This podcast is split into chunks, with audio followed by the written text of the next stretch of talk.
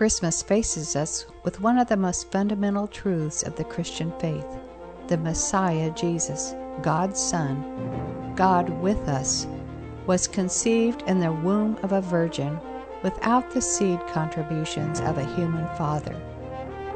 At this Christmas season, our Truth Encounter study leader, Dave Wyrtzen, asks you to consider what do you believe about God's direct involvement in history and in life? And what do you believe about the reality of a virgin born baby at the heart of the Christmas story? Christmas, is it a miracle or is it a lie? I want you to know that with the children that are sitting among us, uh, Christmas time is an incredible time.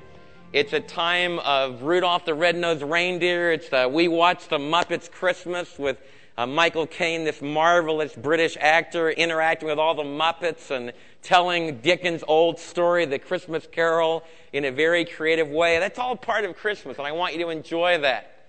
But I want every one of you, especially you dads, as you take the leadership in your family, I want you to understand that when we talk about Christmas, that we're not talking just about great stories like Dickens made up when he sat down and penned the Christmas Carol. We're not just talking about uh, Santa with his red suit because a guy in Madison Avenue about 80, 90 years ago, back in the territory I, where I was raised, said, man, we need to get a really sharp symbol here that will get people to go out to stores and buy things. And so they really fuel the Santa Claus story and all the reindeer and the sleigh and all that. I want you to enjoy all that, but I want to understand that the heartbeat for us at Christmas is that around 4 or 5 BC, a miracle happened. If you go out among people, you're going to come in touch with a ton of people that will say that the physical world just operates. It, there's a material world. And it, it happens. And it's the way things are. Electrons and protons and neutrons and quarks and mesons, they all kind of collide, but things happen.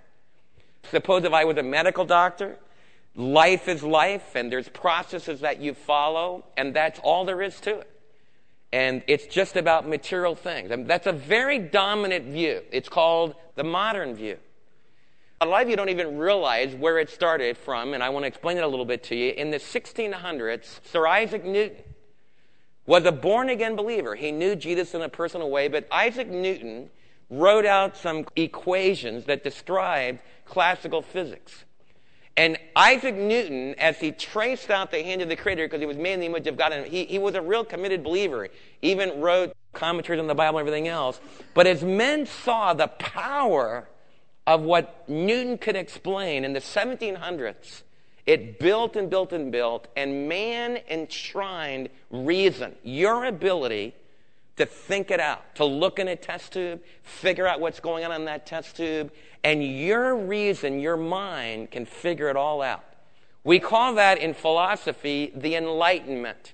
And what the Enlightenment was about is that your reason can turn on the lights about all that's around you. In the 1700s and then into the 1800s, man began to believe that there's a big separation. There's the physical world, that's the world of reality.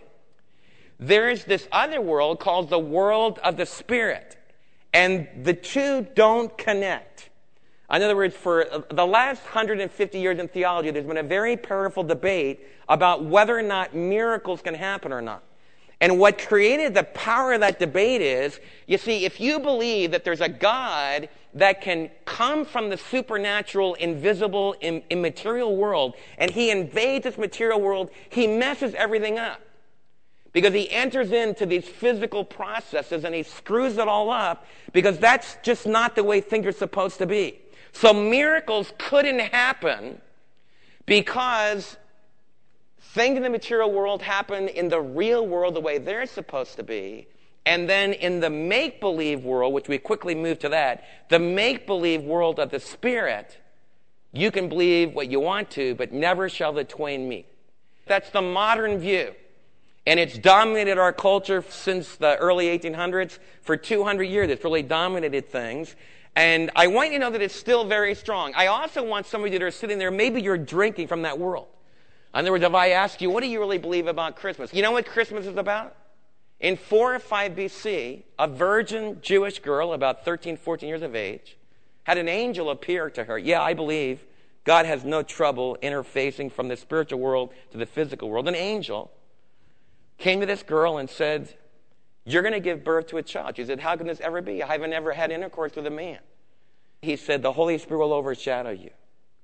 And that which is born you shall be called the Holy One of God. And he will become the King of Kings, and he will be the Lord of Lords, and he will be Emmanuel, God with us. I believe that a, an angel, you know, a messenger came to Joseph, and Joseph, when he found out his fiancee was pregnant, had a bird, was really uptight. You can imagine how some of you guys would feel. And he was thinking about, because he loved her, he'd put her away privately. He began to think, I'm going to have to do that because I don't want to hurt her. And an angel came to Joseph and said, Joseph, don't be afraid. You're not going to be able to understand this till you come home to me, but what's conceived in her is of the Holy Ghost. Don't be afraid to take Mary as your wife because she hasn't done anything immoral, but something incredibly sacred has happened to her. And I want you to name the little baby that's going to be born in her womb and shaped and molded in her womb. I want you to call his name Jesus because he's going to save his people from their sins. In other words, this precious little gift is going to be the answer to our biggest problem that's ever happened. And I want you to know from the depths of my heart that I believe if you went back in time, like if you went back to the future, and you actually went back to 4 or 5 BC at the closing days of Herod the Great's life, if you were up in Nazareth, you could actually meet a virgin girl that was now pregnant. I believe that with all my heart. How about you? I also believe that you could actually talk to a very forlorn and scared fiance, Joseph. I think you could actually see a woman eventually end up down in Bethlehem, and you could go with the shepherds, and there'd be a real live, honest to goodness baby, and that baby is incredibly wonderful. That is a repudiation of what we call the modern view. You see, I just share with you that I believe that God has no trouble, that the living God of the universe has no trouble at all interfacing with the material world. He has no trouble invading it, has no trouble doing his thing.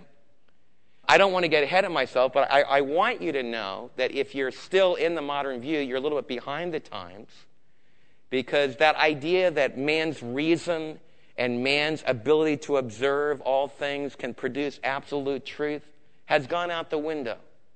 Philosophers have attacked it very strongly. Scholars like Jacques Derrida from France have shown that the scientists that thought they were all objective weren't objective at all. That, they, that their reason is very much presuppositional, that they are influenced very much by their culture, by their environment, and every one of you can't escape that. I also want you to know an openness to the spiritual world, not necessarily the biblical truth of the spiritual world. But an openness to the spiritual world is very much back in vogue. I had an illustration of that even on Tuesday when I lectured at Dallas Seminary. Like, I'm going to talk to you today about what do you believe about the virgin birth? And I'm going to try to show you that there's some really strong evidence that God, the supernatural God, really does interface with everyday life. But I was talking, and there were, there were three African American pastors in my class and the African Americans, as we were talking about this kind of a thing, they said, You know, we want you to know, David, when we preach to our congregations on Sunday, that's not the issue at all. I don't have to prove them at all about God acting in everyday life and God miraculously moving because all of them have experienced it over and over. It happens almost every week. They, they wouldn't exist. Many of my brothers and sisters, as we meet together in our congregations, they made it through the week because God answered prayer and, and because God did things. And the truth of the matter is, I think that's true for many of you. But I think it's always very important for us to think back to why we're at where we are, what's happening in our culture. And I want to share with you what a lot of you are going to be exposed to the next few days and the next few weeks is the idea it's fine for you to believe in the virgin birth. Just don't bring it out into the public marketplace. Just keep it in church. Don't let it really change the way you do business. Don't let it really change the what you do. And don't tell it out there Monday through Saturday. Now, I want to share with you where that came from. You see, in the 1800s, at about 1835, there was, a, there was a theologian, a pastor, teacher in Germany named Friedrich Schleiermacher. What a name. And he decided that we couldn't believe in the virgin birth anymore because God can't do that. God doesn't work like that. It, has got to be normal processes. So Jesus was really born like any other child was born. He had an earthly daddy, an earthly mom, but the church created this story. It's a myth. It's, it's a fairy tale. And the power still remains, just like the power of the Dickens Christmas Carol. It doesn't make any difference whether, you know, there really was a Scrooge. There's great power in the story. The same thing's true. So Friedrich Schleiermacher preached to his congregation about the Christmas story, and he preached it hard. He just didn't believe it really happened. David Strauss wrote a book called The Life of Christ. And in the life of Christ, he described how Jesus had just a normal birth. And the early church created this myth, this fairy tale, in order to explain the wondrous wonder of Jesus. Some of you have been raised in churches where that's the bottom line. In other words, it sounds pretty much to what I'm teaching this morning. But some have been raised in churches where if I asked your pastor just straight on, what do you think really happened 2,000 years ago? Some would say, well, to be honest with you, the virgin birth is a little bit embarrassing. And a God that stepped into human history like that, that's a little bit embarrassing. What I want you to know from the depths of my heart is I believe that it's not embarrassing at all. I think it's the gift of life. I think it's the only hope that you got. And you need to ask yourself what you really believe. You need to stop running away. It's part of reality. And you need to ask yourself, what's going to sustain you? And what I want to begin with is I want to begin today, I want to demolish at this Christmas season the idea that the living God of the universe doesn't invade human history, the physical universe. Most of all, I want to challenge the idea that he doesn't invade your life because I want to get across to you what I really believe the Bible teaches. I believe that God has no trouble invading human life and he doesn't have to invade human life. You know why? Because every one of you is sitting out there today because of God. God doesn't have to come from anywhere. He doesn't have to suddenly invade. Every one of you is being sustained right at this second because of the miracle of God's grace to you. And it just so happened in the virgin birth that God chose to do a wonder. And I want to begin probably a, a very weird place. But I want to begin with your own birth. As I talk to you about the power of the virgin birth, I want you to turn to Psalm 139. Some of you that wonder whether God's at work in life, some of you might think that God's really far away. I want every one of you to realize every one of you is a miracle. Psalm 139 talks about that miracle and one of the things that the modern view does is it takes away the awe, it takes away the reverence. I want some of you to go ahead and become great biologists, and I want you to learn all about embryology, and I want you to learn all about the wonder of what God is doing, and I'm going to talk to you about that this morning. But rather than that taking you away from God, away from His Son Jesus, away from the Holy Spirit, it should drive you to your knees to worship them. You say, Dave, what are you talking about? Look at Psalm 139. King David says in verse 13, For you created my inmost being. David's saying that your inmost being, your personality, your whole inner structure of your life, your body, God formed it for you. Your inmost being. You knit me together in my mother's womb. Incredible way to talk. about fact, it's very accurate way to talk about the way that an embryo is formed. He knit you together in your mother's womb. I praise you because I'm fearfully and wonderfully made. Look at that in verse 14. I praise you because I am fearfully and wonderfully made. Your works are wonderful. I know them full well. Do you, can you say that today? I want every one of you to stop and think. Every one of you are fearfully. That means that when I look at you, I'm filled with a sense of awe. You're awesome. You say, what do you mean by that? It's incredible that you're here. It's incredible the way you came into the world. I'm going to show you that in just a minute.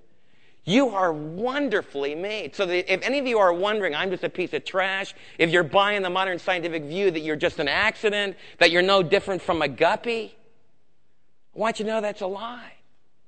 You are wonderfully, fearfully, awesome creations of God. That's what David understood. And that's where the modern scientific view will bankrupt you. And it's just not true. David goes on and describes a little bit the wonder. He says, My frame was not hidden from you when I was made in this secret place. He describes the woman's womb as being like a, a secret chamber. And in Paul, in, in David's day, a thousand years before Christ, it was very secret because, because doctors and scientists hadn't penetrated the secret womb of, of a mother. So this was like a secret chamber. Uh, David describes it as being like a very deep hole in the earth. He says, in the depths of the earth, your eyes saw my unformed body. David knew that God saw the way that a little baby was conceived and the way it grew and the way it came to the world. But in his day, he didn't get to see it. It was like a dark place, a hidden place. But he's still connected with the truth. God has done an incredible miracle. In fact, he says, Your eyes saw my unformed body, and all the days ordained for me were written in your book before one of them came to be. Now, rather than some of you say, well, man, when I get going in biology, when I get going in science, in fact, what Schleiermacher said is like, you know, we can't believe in God in a world where we've got Newtonian physics and we're getting the equation, we're figuring things out. And some modern people have said, how can you believe in the virgin birth in a world when we, we fly in steel tubes that go the speed of light and everything? I have no problem at all with that. I'm going to show you why. Because in Time magazine, November 11th, just a few weeks ago, Alexander Tsiaras, from his book, From Birth to Conception, From Conception to Birth, gave us some of the most detailed pictures that have ever been given about the development of a little child. I'm going to show you how every one of you came into the world, and you might doubt whether you're fearfully and wonderfully made. Well, I want you to look at the miracle that your heavenly daddy does in every one of your life. It's why you're here today. It begins right here. That's your beginning a woman and a husband in marriage, I want every one of you to realize that God in the scripture has no trouble talking about intercourse. There's a whole book called the Song of Solomon to talk about the celebration of marital love. You need to understand that it's not Satan's thing, it's God's thing. What happened in sexual intercourse is one woman's egg is has 300 million guys come after her. It takes 300 million sperm. It used to be, the scientists used to tell us it was 200 million. The latest research is 300 million sperm to impregnate one of a woman's eggs. And I've often heard it jokingly that's because none of the men would ask for directions. and here you have an actually here you have an actual picture of that conception. Now here we have one week later. When the egg and the ovum unite, the cells begin to divide. You have a little zygote that's created, and there you have an actual picture of a growing little baby. That little microscopic, this is really microscopic, that's an actual picture of that little bundle implanting itself in the walls of a, of a precious mom's uterus. And that's happening, all of you moms in the audience. And miraculously, David's telling us that God is weaving this together. He's guiding this process. There's 23 days. Only 23 days into the process. Looks kind of like a guppy, but you notice that bright, shiny light down like kind of the back of the little developing embryo? That's your nervous system. It's just begun to form. It's what's one of the most incredible realities of every one of your life. What enabled you uh, eventually to throw footballs and catch them, and enabled you to swim, enabled you to, to think, enabled you to even listen to what I'm talking about today. There it is. God, the incredible divine creator, is working in the hidden place, and this precious human neurological system beginning to develop. That's only 23 days into the process. Here we have 32 days into the process. The heart has formed. It's a four chamber. A good obstetrician can look at that and make sure your heart's developing right. We have the beginning structures of the human mind. You see right there? You see the little arms and legs. They kind of look like the paddles on an ancient warship in Rome. Uh, that's your little arms and legs developing. This is only 32 days in the process. There you go. You're developing a little bit more. What do you look like there? You kind of look like a, who knows what. You don't look much different than a pig at that point. This is 42 days into the process. This diagram is incredible. I'll take off my glasses so I can see. You notice at the very top of it, we have the hindbrain that's developing.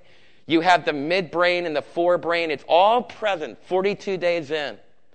You can see at 54 days, they go into even greater structures. The brain, you have the heart forming here. This is only 54 days, and I want to just stop right here. I want every one of you girls to realize if you ever get pregnant, I want you to get from conception to birth and I want you to get that book and I want you to look at what's happening inside of you. And I want you to remember Psalm 139. Why don't we believe in abortion? Why don't we believe that it's enslaving to you or it's taking away from your femininity to not give you the right of choice? Even the idea of pro choice is a horrible deception. Look at these diagrams. I want you to see the wonder of what, what God is doing in your womb. This is why you don't just take the life. It's not just a piece of tissue. A nurse came up to me after the first section. This little baby's blood never intermingles with its mom. It's a, it, there's just an in, incredible distinction between this little person, this little man or woman that's developing, and every one of you were right back there. If David, a thousand years before Christ, was saying, God, you're wonderful. What an incredible process. And the womb was the secret chamber. You are now looking at the handiwork of God in the secret chamber of the human heart. So, ladies and men, don't buy in to the materialistic view that says this is just a piece of flesh, that this is just an it. Watch your terminology. Call it a little baby from the moment of conception. Don't change your language. Call it a baby. And, I, and these slides are just incredible at causing you to see the wonder of it all. Your heart, your, your lungs are beginning to form. The vertebra, you can see the vertebra, which is the wonder of our skeletal system. 84 days, you can see the little guy is right there. See its head getting positioned there. You can see the umbilical cord coming in. See its little legs there, its little feet. This is only 84 days into the process. Things begin to really accelerate here as we move towards the great entrance into the world. At seven months, look at the little toes. The little toenails are already formed. Incredible that you're going to be able to run and you're going to be able to play sports and be able to walk. And here we are at eight months, really formed. The next month's going to be spent getting strong nutrients and getting bigger and getting stronger. And then at nine months, we get all ready, get our head turned. In fact, uh, it's very important to get rotated exactly right. And there you have an actual birth. That's the actual birth of a child into the world. Isn't that wondrous? Every one of you is a one in 300 million person. Man, I wish you would have known that. Julius Erving spoke to a bunch of teenagers one day and he said, You know what? I'm a one in 200 million basketball player, one in millions and millions of basketball players. And he was right. And he was trying to get across. But I remember sitting there going, man, well, I'm not worth much. I wish I could have stood up and said, well, I'm one in 300 million. I'm awesome. Fearfully made. What I want to get across to you, brothers and sisters, from this is what Psalm 139 is telling us is that every one of you have come because of a miracle. You are in the world because of a miracle. Every one of you have the work of God. It wasn't just when Jesus was born. But God is at work. You see, Paul says that in Jesus we live and move and have our being. That we are the offspring of God. The old modern view that locked God out of your everyday life, that locked God out of your business life, that locked God out of normal physical life is just plain wrong.